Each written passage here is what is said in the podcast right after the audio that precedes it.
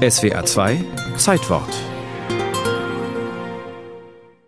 Im Januar war er gerade einmal 33 Jahre alt geworden. Den größten Teil seines Gesamtwerkes hatte er bereits fertiggestellt. Idomeneo und die Entführung, Figaros Hochzeit und Don Giovanni.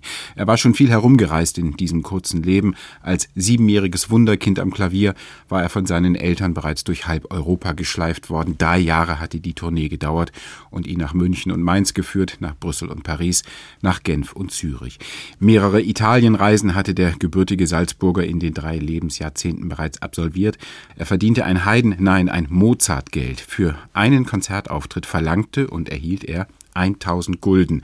Seiner Magd bezahlte er einen pro Monat. Sein Jahreseinkommen betrug umgerechnet 125.000 Euro. Aber mit seinem aufwendigen Lebensstil hatte er sich immer wieder ruiniert. Und dann waren die Misserfolge beim Publikum hinzugekommen. Der systemkritische Figaro etwa war beim Wiener Uraufführungspublikum drei Jahre zuvor 1786 krachend durchgefallen. Kurz, der Anfang 30-jährige Mozart befand sich in einer ernsten Schaffens- wie Wirtschaftskrise. Und also machte sich der Musikus auf Reisen, um Kunden zu akquirieren.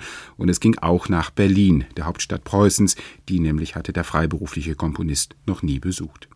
Am Dienstag, den 19. Mai dieses Revolutionsjahres 1789, kommt er an der Spree an, fährt bis zum Gendarmenmarkt und bezieht Logis bei einem Trompeter namens Möser. Und von dessen Wohnung aus kann er mit wenigen Schritten das Königliche Nationaltheater erreichen, wo am Abend auf lautes Begehren, wie es der Theaterzettel vermerkt, Belmonte und Constanze gegeben wird, das uns als Entführung aus dem Serai vertraut ist. Seit sieben Monaten steht das erfolgreiche Singspiel auf dem Spielplan. Mozart kommt unangemeldet in den Vorvorgängerbau des Schinkelschen Schauspielhauses und lauscht am Eingang zum Parterre der Inszenierung. Aber bald freuet er sich zu sehr über den Vortrag einzelner Stellen, notiert der zeitgenössische Musikkritiker Friedrich Rochlitz. Bald aber wird er, so Rochlitz weiter, unzufrieden mit den Tempos, ja, den Tempos. Bald machen ihm die Sänger zu viele Schnörkeleien, wie er es nannte. Kurz, sein Interesse wird immer lebhafter erregt und drängt sich näher und näher dem Orchester, indem er bald dies, bald jenes, bald leiser, bald lauter brummt und murret und bei Petrillos Arie Frisch zum Kampfe platzt ihm dann der Kragen. Statt D spielen die zweiten Violinen Dis. Da konnte sich der temperamentvolle Mozart nicht mehr zurückhalten. Ganz laut, so vermerkt Rochlitz, ganz laut rief er mit seiner freilich nicht verzierten Sprache, verflucht, wollt ihr D greifen? Man sah sich um, einige Musiker erkennen den lautstarken Kritikus, ein Lauffeuer geht durchs Haus, Mozart ist da.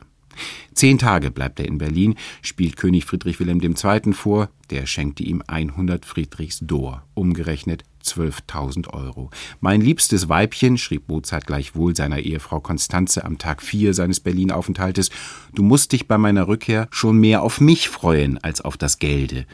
Aber die Ausbeute war nicht eben schlecht. Neben Geld erhielt Mozart auch den Auftrag, für Prinzessin Friederike sechs leichte Klaviersonaten zu komponieren, zudem sechs Streichquartette.